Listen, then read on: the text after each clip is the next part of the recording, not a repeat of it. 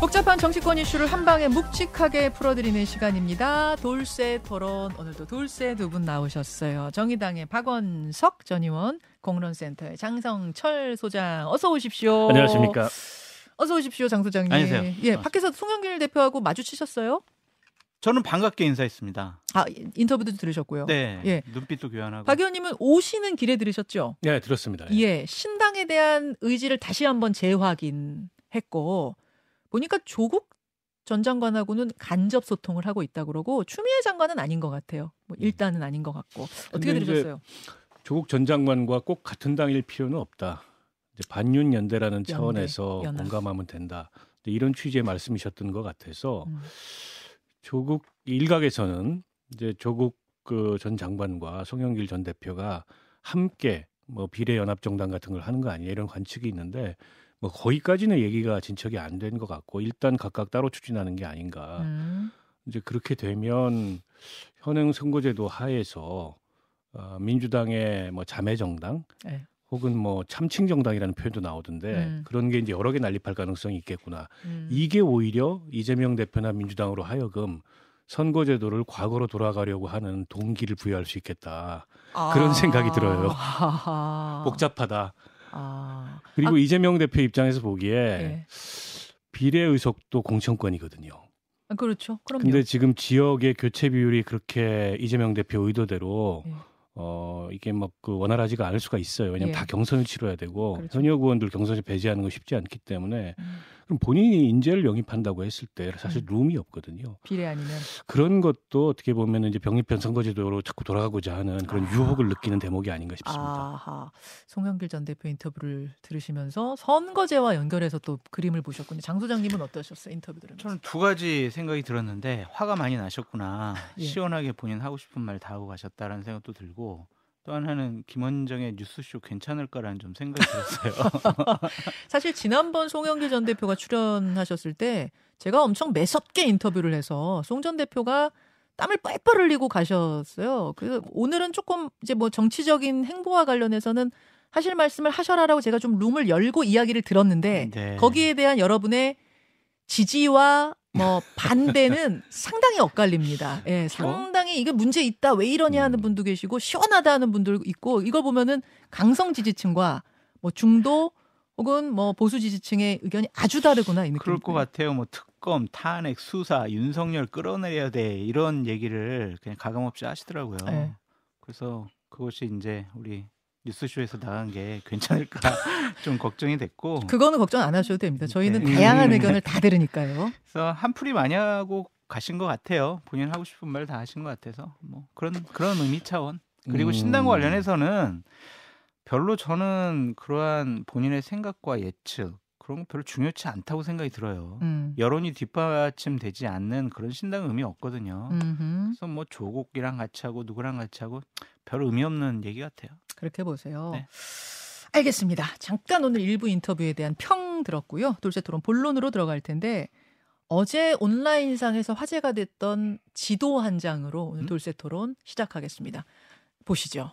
뭐예요? 라디오로 들으시는 분들을 위해서 제가 그림 설명을 해드릴게요. 음. 제목은 동우녀 지도. 동우녀 지도. 대동녀 지도가 아니고 동우녀 지도 이렇게 써 있고 어, 우리나라 그림이 이렇게 그려진 다음에 한동훈 장관이 전국적으로 어디를 방문했는가를 한동훈 장관 얼굴로 표현해 놓고 있는 어, 이런 지도인데 온라인상에 한동훈 장관 팬클럽에 그 팬이 만들어서 올린 지도래요. 그동안 방문한 지역을 지도로 쭉 표시해 놓은. 근데 진짜로 많이 방문을 했더라고요. 이게 어제 화제였습니다. 박원석 의원님. 예. 예, 어떻게 보셨어요? 음, 한동훈 장관의 이제 총선 출마가 거의 기정사실화 되는 것 같습니다. 음. 그리고 한 장관 스스로도 모호하게 답변을 하지만 부인하는 거는 딱 잘라서 부인하는 건 아닌 것 같고요. 음. 이제 강서 재보궐 선거의 결과가 결국에는 이제 발걸음을 재촉하게 만든 게 아닌가. 여당도 그렇고 예. 한 장관 본인도 그렇고 예. 예, 그렇게 판단이 되고요. 음. 특히 지난 금요일에 있었던 대구 방문이 아주 결정적 장면이었다고 그렇죠. 봅니다. 그렇죠. 이제 동대구역에서 시민들의 사진 촬영 요구에 응하면서 기차 표까지 연장을 해가면서 3시간 정도 사진 촬영을 했다. 그게 이제 공직자들의 모습은 아니거든요. 음. 그런데다가 동대구역이 어, 서울역 그리고 부산역과 더불어서 가장 붐비는 역 중에 하나입니다. 아 그래요? 거기 한동훈 장관이 출연해가지고 사진 찍고 있으면은 그 뒤로 사람들이 오히려 몰려요. 아. 처음에 3 시간 그 걸릴 만큼의 줄이 서 있었던 게 아니고 아. 저거는 기획됐거나 적어도 의도됐다. 저는 아. 그렇게 보고요. 그 본인 정치의 신호탄을 쐈는데 다소 아쉬운 점은 그런 거죠. 왜 대구냐? 이게 보수 정당이 어려우면 대구를 가요. 소문시장을 가고. 네, 네. 그러니까 역대 대통령들이 다 그랬고 윤 대통령은 뭐 연고도 없는데도 대구를 찾잖아요. 근데 한동훈 장관마저 이제 본인 정치의 신호탄을 대구에서 쐈다는 게 음. 한편으로는 거기가 텃밭이기 때문에 집도, 집도끼부터 단단하게 다지겠다는 의미도 있지만 음, 한편으로 한동훈 장관에게 지금 여권에서 기대하는 건 확장성일 텐데 음. 그런 면에서 보기 보면 본다면 다시 아쉬운 장면이기도 하죠. 이준석 전 대표가 얼마 전에 대구 다녀왔잖아요. 그리고 보수의 심장 대구에서 뭔가 총선 치른 다음에 치르겠다 이런 이야기까지 한 상황이라 이준석 바람을 잠재울 대응, 대, 대응 카드 뭐 이런 걸로서 대구 간 건 아닐까요? 전 그렇게 보여져요. 그렇죠. 그러니까 한동훈 장관을 급작스럽게 등판시킨 것도 이준석발 신당, 이준석 뭐 여러 가지 신드롬, 뭐 언론에서 계속 이주, 이준석 신당 얘기를 하잖아요. 네. 그걸 좀 잠재우기 위한, 견제하기 위한 하나의 수단으로 음. 급작스럽게 좀 등판시킨 것이 아닌가라는 좀 생각이 들고 언론의 반응도 지금 막 좀 달라요. 그래요? 뭐냐면 동아일보 같은 경우에는 방패 대신 창 들고 싸울 거다. 출마로 기운 것 같다. 이런 얘기를 하고 예, 예. 어제자 TV조선 같은 경우에는 아니다. 12월 달에 개각 대상 아니다. 또 음. 단독으로 어. 그렇게 보도를 했어요. 12월에 개각 대상이 아니어도 1월 11일까지만 그만두면 되는 거 아니에요? 아니 근데 12월 달에 개각 안 하고 1월 11일 전에 1월 11일 날 개각하고 이것도 좀 이상해요. 아, 혼자만 또 그렇게 하는 것도 좀 예, 예, 이상하잖아요. 이상하긴 하네요. 그래서 좀 여권 내에서도 역할론에 대해서는 상당히 좀 어떻게 할까 고민이 많은 것 아, 같은데 아직도 박원석 의장님이 말씀하신 것처럼 일단은 정치인의 행보로 걸어가고 있다. 네. 정치인의 발걸음 가고 있다. 할 정치인의. 행보 총선 출마는 두 분 다 맞는 것 같다. 네, 맞는 것 같아요. 맞는 것 같다. 그 말씀이신데 그렇다면은 그렇다면 어떤 역할을 하게 될까? 이제 어떤 역할을 하게 될까는 어느 지역에 나갈 것인가와 연결되는 문제거든요. 장 소장님은 어떻게 보세요? 하, 근데 그 여러 가지가 있잖아요. 자, 수도권에 험지 출마한다. 네. 수도권에 좋은 지역구 나간다. 음, 비례대표 나간다. 음, 그리고 대구. 뭐, 예, 대구 나간다. 뭐 여러 가지 설이 있는데 네. 과연 어떤 것을 선택할지가 제일 머리 아플 것 같아요. 음. 뭐 출마를 안 하고 그냥 선대위원장 아니면 비례대표로 나와가지고 전국 선거 뭐 유세 다닌다 여러 가지 아이디어가 나오고 있는데 저는 그게 도움이 될 거라는 좀 생각이 들어요. 왜요? 관심은 많죠. 호기심도 많고. 예, 예. 근데 그게 긍정적인 지지로 이어질까라는 좀 생각이 들고 외원 확대에 도움이 될 거라는 생각이 들어요. 어. 그러니까 저런 분들이 예. 인기를 많이 얻으려면은요 권력자의 치 받아야 되거든요. 대들어야 돼요. 그래야 음, 와 그래 음. 나는 여권 지지하지만 여권 좀 잘못돼 가는 것 같은데 저는 한동훈 장관이 바른 말 하네. 음. 야 뭔가 바뀔 수 있겠어. 그럼 이제 신드롬이 막 일어나고 야 기대감이 높아지거든요. 어. 옛날 김영삼 정권 때 이회창 감사원장 예. 국무총리 치받았잖아요.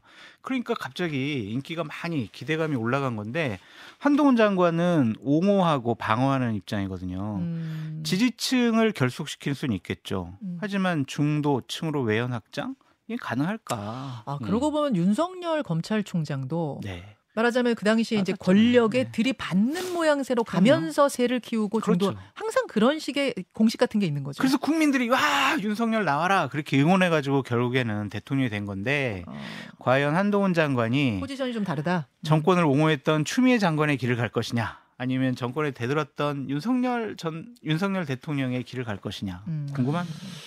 이게 이제 여권의 2인자의 처신이 굉장히 어려운 대목이거든요. 지금 얘기한 게 음, 음, 때문에 너무 일찍 등장하는 게 그렇게 좋지는 않습니다. 어. 그러나 지금 어쨌든 총선 앞두고서 상당한 위기에 내몰렸기 때문에 한동훈 장관 이상의 비카드가 없어요. 예. 지금 여당에서 내밀. 그래서 어쨌든 총선 출마로 지금 기울고 있는 예. 것 같습니다. 우선은 본인이 선거를 출마할 생각이 있고 총선의 역할을 할 생각이 있으면 빨리 법무장관을 그만두는 게 저는 국민에 대한 도리라고 생각을 음, 하고요. 음. 음, 그만두게 됐을 때 과연 어떤 역할로 쓰일 거냐. 아, 일각에서는 뭐 비대위원장설도 나오는데 그건 조금 제가 보기에는 어, 어, 뭐랄까요 좀 섣부른 관측인 것 같고 음. 이제 비대위원장은 손에 피도 묻혀야 돼요. 근데 정치 시작하자마자 네. 비대위원장을 정치 하루도 안 해본 분이 맡아가지고 한다는 거는 칼자로. 그렇죠. 그 오히려 한동훈 장관의 잠재력을 갉아먹을 수가 있어요. 아, 그런 거는. 아니라고 보시는군요. 그리고 이제 선대위원장 뭐 이런 역할도 나오는데 공동 선대위원장 정도는 할 수 있을 것 같아요. 음. 수도권을 맡는. 근데 그게 아니고 원톱으로 선대위원장을 한다는 것도 제가 보기엔 좀 과한 아, 그런 이 시- 전망인 것 같고 음, 음.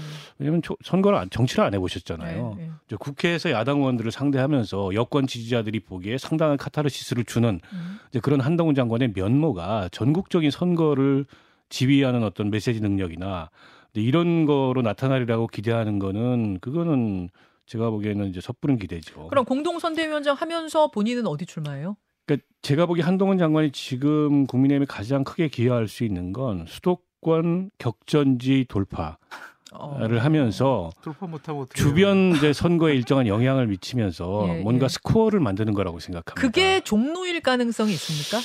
저는 뭐 상당히 가능성이 높다고 보고요. 뭐 음. 종로 이외에도 강북의 여러 지역들이 거론이 음, 되잖아요. 음. 근데 그게 아니라 예, 예. 이를테면 강남 3구에 출마하거나 예. 아니면은 뭐 대구 같은데 영남에 출마하면서 후방에서 전방을 지휘한다는 건 이게 사실 논리적으로 모순이에요. 음. 아니 지금 전방에서 다 피 흘리면서 싸우고 있는데 음. 전선을 돌파하기 위해서 음. 근데 가장 이 빅카드가 후방에 안전한 곳에 자리 잡고 앉아가지고 전방에서 이렇게 싸워라 저렇게 싸워라 한다는 것 자체가 모순이고 아, 근데 격전지로 가게 되면 본인이 거기 격전지에 묶여 있을 근데 가능성이 요즘 있잖아요. 선거의 양상은 이제 언론이 거기에 이제 집중되면서 네. 그 해당 관심 지역구에 집중되면서 그게 선거에 미치는 파급 효과가 있거든요. 음. 그래서 아마 수도 권에 출마를 준비하고 있는 국민의힘 후보자들에게 물어보면 네. 100이면 한동훈 장관이 그런 역할을 해야 된다고 대- 대답을 할 겁니다. 그래서 격전지 중에서도 정말 피가 철철 날 것 같은 격전지 말고 그래도 그래도 해볼 만한 종로 얘기가 이래저래 많이 나오는 이유가 이것 때문이군요. 근데 대통령에 대한 부정 평가가 지속적으로 높단 말이에요. 정권의 2인자란 말이에요. 대통령하고 이미지가 겹쳐요. 어떻게 격전 지 나가서 선거를 이길 수 있다라고 생각을 할 수가 있을까? 전 이해가 되질 어. 않아요. 아니 그래서 이제 한동훈 장관이 만약에 안전한 네. 강남 네. 3구나 영남에. 출마하면 출마하면 네. 그만큼 쓰임새가 줄어드는 겁니다. 음. 한동훈 장관이라는 잠재적 이 음. 기대주의 정치적 사이즈가 작아지는 거죠. 어. 그거는 민주당 입장에선 전혀 두려운 카드가 아니에요. 어. 강남에 출마해가지고 전국적 지원 유세 다녀보라고 하세요. 그게 어. 무슨 감동이 그렇게 있나. 바람이 안 분다. 바람 별로 안 불 거라고 음. 보고요. 그러니까 예전에 박근혜 전 대통령은 대구에 출마해도 수도권 한 바퀴 쓱 돌면 지지율이 출렁였어요. 네. 그러니까 막 그 이 당시에 국민의힘 후보, 새누리당 후보들의 지지율이 5%막 이렇게 네. 올라갔단 말이에요. 예, 예. 근데 그거는 검증된 선거의 능력치예요. 아하. 근데 한동훈 장관한테 그런 검증된 능력치가 있나요? 그러니까 인기가 있고 한동훈 장관하고 사진 찍으려고 사람들이 음. 몰리고 그거와 네. 선거에서 이 접전지에 있는 후보들의 이 지지율을 올려줄 거라는 기대와는 다른 거죠. 음, 알겠습니다. 알겠습니다. 두 분의 지금 관측이 엇갈리는데 요거는 뭐 뚜껑 열어봐야 알죠. 우리가 여기서 결론을 낼 수 있는 한마디만. 더 하면 안 돼요? 아 그러세요? 선거는 올림픽 경기가 아니거든요. 네. 참가의 의의를 가질 수는 없어요. 아하. 선거 참여는 무조건 이겨야 되는데 와 어려운데 나가서 음. 근소한 표 차이로 지, 졌으면 졌지만 잘 싸웠다. 음. 대권 주자로 발돋움할 거다. 음. 이런 식의 위안을 삼는 사람들이 있어요. 음. 그런데 저런 식으로 해서 만약 총선에서 이기지 못하면요 치명타예요. 그냥 노무현 대통령 같은 경우에는 진짜 네. 어려운 곳에 가서 계속 깨지면서 명분이 컸잖아요. 아, 뭐 서울 지역 감정, 수도권 격전지 지역구도. 정도로는 명분이 안 된다. 그렇죠. 부산에 아. 가셨잖아요. 알겠습니다. 알, 그나저나 한동훈 장관 옆에서 조언하는 그룹이 있어요? 있어 보입니다. 누군지는 알 수 없죠. 특히 이제 이번 저는 대구 방문을 보면서 네. 메시지도 그렇고 동선도 그렇고 어, 기획됐거나 아니면 적어도 의도됐다. 그런 측면을 봤을 때는 뭔가 이게 정치적 조언 그룹이 있을 것 같은데 누구예요? 모르죠. 당내에도 있고 당 밖에도 있겠죠. 장 소장님 누구예요? 그러니까 친한 분에게 물어봤더니 네. 잘 모르겠다고 하는데 이러한 흔적은 있어요. 뭐냐면 한동훈 장관이 국회에 뭐 출석을 하면서 뭐 doorstepping 같은 거 하잖아요. 예, 예. 그럼 전날에 친한 기자들한테 쭉 전화를 한대요. 어. 나 내일 무슨 얘기를 할까? 나 이런 wording 하려고 그러는데 어때? 이렇게 좀 물어본다고 하더라고요. 아. 그래서 기자들한테도 물어봤을 수 있죠. 나 대구 가는데 어떻게 하는 게 좋을까? 아. 그러면 어 뭐 거기서 사진 좀 찍어주시고 이런 아이디어를 좀 받지 않았을까? 근데 어. 명확하게 어떤 support한 그룹이 있다라는 사실 확인을 못했고 음. 제가 그 가까운 분한테 말씀드린 거는 있어요 어제 그 좀 여의도나 네. 정치를 해본 실무적인 분들의 도움을 받는 게 좋겠다. 음. 그냥 검사 출신이나 음, 법조인 출신의 조언과 도움 받아서는 좀 실수할 수가 있다. 그런 그 얘기는 네, 전해드렸어요. 당부까지. 네. 한동훈 장관과 함께 계속 거론되는 인물이 원희룡 국토부 장관인데요. 강서 보궐선거 참패 후에 총선 도움되는 자원들은 다 출마해라 이런 분위기가 됐다고 하죠. 그러면서 한동훈, 원희룡, 장미란 차관 얘기까지 나오더라고요. 일단 음. 장미 장미란 차관 진짜 나와요. 좀 정치할 가능성이 있다고 생각이 듭니다. 왜냐하면 2016년에 저희가 총선 공천을 하려고 했을 때 예. 영입하려고 했었어요. 아, 긍정적이었었고 그래서 비례로 국힘에서 예. 그 당시 어. 새누리당이었죠. 저희가 당 대표실 네, 부실장 그때는 할 때. 새누리당. 그때부터 장미란 차관 얘기가 나왔고요. 예, 그 시절부터 예, 새누리당 때부터. 네네네. 어. 그렇기 때문에 저는 이분이 정치에 관심이 많다라고 생각이 들고. 아 근데 그때 왜 안 나왔어요? 그때 막 친박하고 막 저희하고 싸우는 바람에 중간에 확 날아간 것 같은데. 아 접촉은 했어요? 그 하여튼 논의는 있었어요. 논의 계속 있었어요, 논의해가지고. 우리 이렇게 하자라고. 그리고 긍정적이다라는 전 얘기까지 들었거든요. 그래요. 그래서 저는 출마 가능성이 높다라고 보여지고 뭐 음. 차관직을 정치권에 오기 위한 디딤돌로 삼을 가능성이 높아 보인다. 아니 어제 이미 보도가 나갔기 때문에 진짜 안 나오는 거면 장미란 차관 입장문이 어제 나왔어야 돼요. 그거 아니다 오보다. 근데 안 나온 거 보면 그런 입장문이 안 나온 거 보면 저도 총선 출마 쪽으로 상당히 기울어 있다는 느낌은 드는데 장두 소장님. 군데로 유력하게 검토되고 있습니다. 심지어 지역까지요? 네, 원주 아니면 고향. 왜냐하면 원주는 본인의 고향이고 예. 그리고 고향시 이쪽은요 장미란 체육관인가 이런 게 있어요. 예. 그래서 그쪽에 나올 가능성이. 아 근데 자, 차관 을 7월에 됐거든요. 네. 그러면 너무 너무 급히 나오는 거 아니? 근데 이거- 김호진 국토부 차관이라든지 박성훈 뭐 해양수산부 차관이라든지 이런 분들 다 나오려고 그러잖아요. 근데 이제 그분들은 대통령실을 거치면서 쭉 이제 공직 경력을 쌓아왔던 분인데 장미란 차관 같은 경우에는 그러면 총선 출마용 이제 경력 관리를 그러니까요. 차관을 통해서 했다. 이런 이제 비난이 나올 가능성이 있는데 행보로 보면은 뭐 말씀하셨듯이 음. 반론도 안 나오는 거 보면 출마할 것 네, 같아요. 네, 네. 지켜봐야 될 문제고 원희룡 장관이 개항을 해 출마한다. 뭐 이런 설이 어제 돌았는데 이게 어떻게 제가 설명 좀 드릴게요. 네. 그러니까 나오는 건 확실해 보이는데 이재명 대표 지역구인 인천 계양을 당에서 권하고 있다. 음. 그랬더니 원 장관이 검토해 보겠다. 긍정적으로 답변을 했다는 국민의힘 발 보도였어요. 근데 뭐 카더라 통신인 것 같아요. 아, 몰고? 가는 것 네, 같아요. 확인된 아, 건 몰고 아닌 가는 것 같아요. 아, 가라. 왜왜 몰고 그 가는 것 같아요? 일단 익명 관계자 발로 나온 얘기여서 네. 이제 확인이 좀 필요할 것 같고요. 어 물론 이제 아주 흥미로운 구도입니다. 그렇게 되면은 그 빅매치가 열리는 거긴 한데, 음. 근데 이제 원장관 입장에서 승산이 거의 없는 싸움이에요. 그 개항이라는 지역구의 특성상 어. 그리고 이재명 대표하고 체급 차이가 확연하죠. 어. 때문에 원희룡 장관이 그야말로 이제 뭐 젖잘싸 하려고 가는 건데 원희룡 장관이 무슨 자객 공천에 소모될 그런 정도의 카드는 아니잖아요. 음. 어쨌든 대선도 출마하셨었고 어, 삼선 의원의 도지사의 예, 장관까지 하셨는데 그래서 제가 보기엔 그냥 설이다. 흥미로운. 소리다. 음, 원장관이 이제 총선 출마는 할 것 같아요. 예. 지금 뭐 내각 다 총동원 해가지고 예. 어, 총선 출마하는 분위기면 할 것 같은데 에, 개항으로는 아닌 것 같고 어. 다른 어떤 수도권 지역에 투입될 가능성이 높지 않을까 제주도. 아니죠. 고향 제주로 다시 가는 것도 그 아니죠. 제주에서는 뭐 거의 강력한 요구가 있는 것 같은데 다시 제주로 갈 가능성은 없어 그쵸. 보이는데요. 네. 대선을 생각한다면 수도권에서 뛰지 않을까. 그럴 것 같아요. 저도 그런 생각이 드는데 시간이 별로 없어서 다음으로 좀 넘어가겠습니다.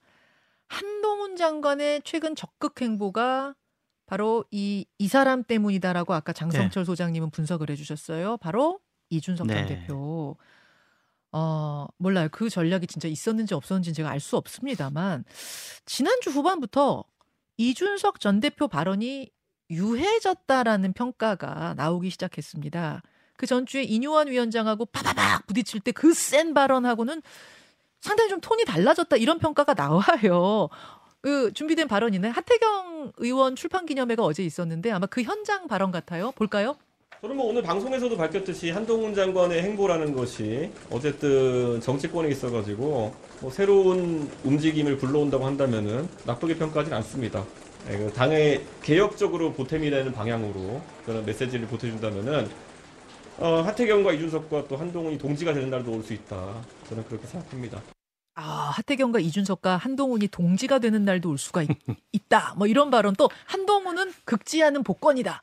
뭐 이런 긍정적인 메시지가 나오면서 이준석 대표가 신당 창당 추진했던 거 맞지만 여러 가지 상황이 여의치 않게 돌아가면서 방향키를 좀 바꾼 건 아니야? 이런 논평들이 나오기 시작했어요. 그건 전혀 아니고 전혀 아닙니까? 같고요. 그러니까 저도 지난주 금요일에도 만났는데 예. 신당 창당에 대해서는 확고한 신념을 갖고 있고 그래요. 절차도 진행되고 있고 그래요. 혼자라도 창당할 것 같다라는 느낌을 받았고요. 그럼 왜 톤이 좀 살짝 바뀌었다는 얘기들을 왜 한동훈 장관이라서 그런 것 같아요. 왜요? 한동훈 장관에 대해서 지금까지 한 번도 좀 부정적이거나 비판적인 목소리를 내센 적은 없어 보여요. 메시지를 어, 낸 적이 없어요. 아니 한동훈 장관은 누가 뭐래도 윤석열 정권의 뭐 2인자 최대 스타 장관인데 네. 왜 달리 보는 거? 왜 선을 이제 그어서 보는 거죠? 여러 가지 설이 있는 거죠. 뭐 본인의 사법적인 문제 때문에 그런 거 아니냐라는 얘기도 있고 또한 어, 한동훈 장관에 대한 개인적인 호감도가 있는 것 같기도 하고 어. 또한 선수는 또 선수가 알아보잖아요. 그러니까 한동훈 장관이 어 똑똑하고 스마트하고 인정. 저런 분이 뭐 기초 체력이 튼튼하니까 야구 선수 하면 잘하겠다. 음. 뭐 그런 생각하고 있는 것 같아서 복잡 미묘한 여러 가지 생각인 것 같은데 기본적으로 이준석 대표가 한동훈 장관에 대한 호감도는 높은 것 같습니다. 그래요. 네. 어 그러면은 창당에 대해서 방향키를 돌렸느니 뭐 지금 뭐 아니에요. 가- 간본이 이건 아니란 말씀 아니에요. 아니란 말씀 박 의원님. 그 전형적인 이준석 그 식의 대응이죠. tit-for-tat인 거죠. 받는 만큼 준다. 어. 근데 한동훈 장관이 이준석 대표를 공격한 적이 없어요. 그것도 그럴 그러네. 일도 없었고 그러네 그러고 보니까 어, 윤석열 대통령과 가깝다는 이유만으로 네. 윤석열 대통령과 한동훈을 동일시할 이유는 없습니다. 어. 그리고 어쨌든 한동훈 장관은 일종의 이제 미래 권력이지 현재 권력은 아니에요. 현재 권력자와 친할 뿐인데 음. 현재 권력자와 차별화를 한다면 어, 나와 접점이 생길 수도 있지 않겠냐. 그건 뭐 원론적으로 틀린 얘기는 아니잖아요. 아. 그래서 나를 공격하지 않았는데 내가 굳이 공격할 필요는 없다라는 전형적인 이준석식의 대응이라고 보고 신당 창당 문제하고 결부돼서 해석될 문제는 아닌 것 같아요. 그건 그거대로 굴러가는 것 같습니다. 그래요. 일단 여기까지 하고 여기까지 하고 네. 오늘 본방송 후에 라디오 본방송 후에 이어지는 댓글쇼 정꿀쇼에서 못다한 이야기 더 나눠보겠습니다. 두 분 고맙습니다. 고맙습니다. 김현정의 뉴스쇼는 시청자 여러분의 참여를 기다립니다. 구독과 좋아요, 댓글 잊지 않으셨죠? 알림 설정을 해두시면 평일 아침 7시 20분 실시간 라이브도 참여하실 수 있습니다.